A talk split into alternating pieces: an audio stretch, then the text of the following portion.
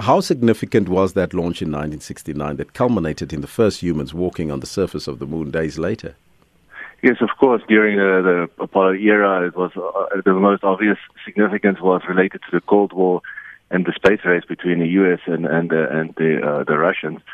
And of course, this launch was the start of the U.S. taking the lead. But I think historically, I think it's more significant that this launch resulted in humans being the first species, well, humans finally achieving an objective of leaving the Earth and essentially going out of the gravity of the Earth and landing on another celestial body, which I think is a major accomplishment for the human race as such. A giant step for man. Now, what was our contribution as South Africa, as the South African National Space Agency, to the 1969 historic mission? Yes, of course. The South African National Space Agency operates a ground station called Hartebeesthoek, west of Johannesburg, and this station has been around since the start of the space race. At the station, we supported the earlier missions that culminated into the launch of the Apollo missions. And then during the Apollo missions, we also hosted, on behalf of NASA, JPL, a tracking radar system that helped in the early orbits and tracking the spacecraft on the way to the moon. So we, because of our important geographical location, we played a significant role in the mission to the moon. Hmm. What is the future of space exploration and the place of SANSA in it? Okay, so human spaceflight took a bit of a backseat after the Apollo program, and then it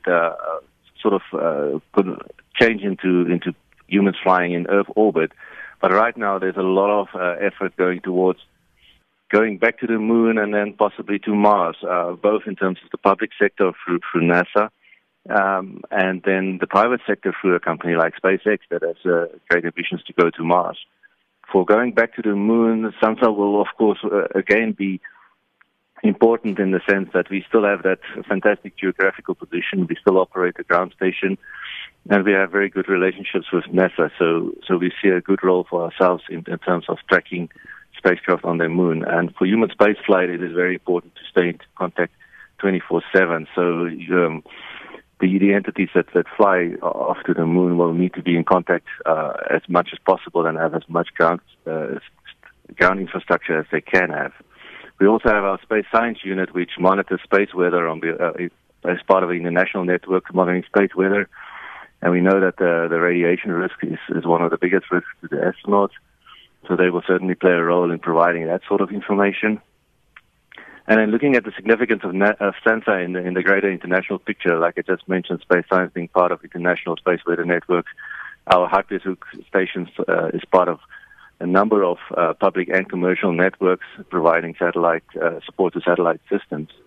Just to emphasize our importance internationally, we will be hosting the Space Ops 2020 conference in Cape Town next year in May, where all the major spacefaring nations and their agencies will be participating in this technical conference. Now, in 30 seconds, what is this obsession with space? Because in January, the Chinese spacecraft landed on the dark side of the moon, and yesterday, India boarded its planned mission to the moon with less than an hour to go before liftoff.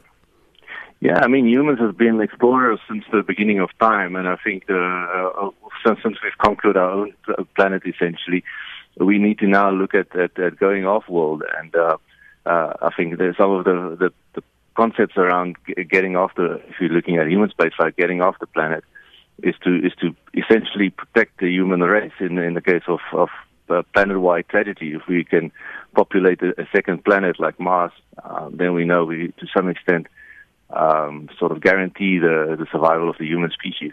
All right. Thank you so much for your time, and joining us on the line there was Eugene Avenant, the Chief Engineer for Space Operations at the South African National Space Agency, SANSA.